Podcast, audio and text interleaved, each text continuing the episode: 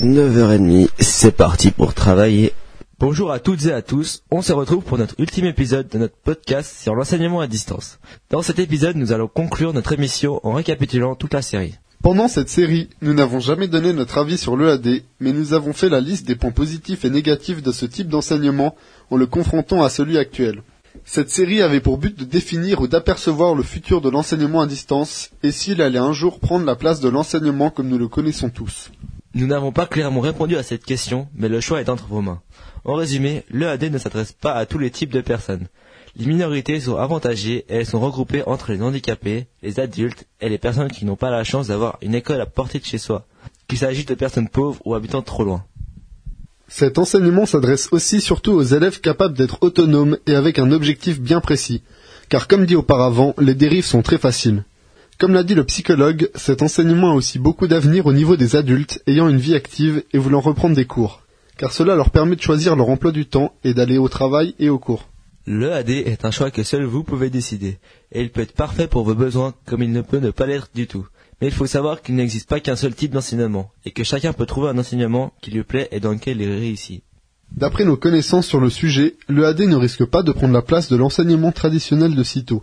Il est plus une alternative pour certaines minorités qu'un système à retombée mondiale, même s'il touche le monde entier. En revanche, plus les technologies s'amélioreront, plus il y aura des chances que ce type d'enseignement s'implante dans nos vies courantes. Mais cela n'arrivera pas avant 20 ou 30 ans selon nous. On peut encore noter que l'EAD est accessible à un prix peu élevé, puisque certains cours sont gratuits et les autres pas très chers. Mais il faut faire attention car certains cours ne donnent pas de diplôme à la fin et donc ces cours servent uniquement à se perfectionner dans une matière ou à améliorer sa culture générale.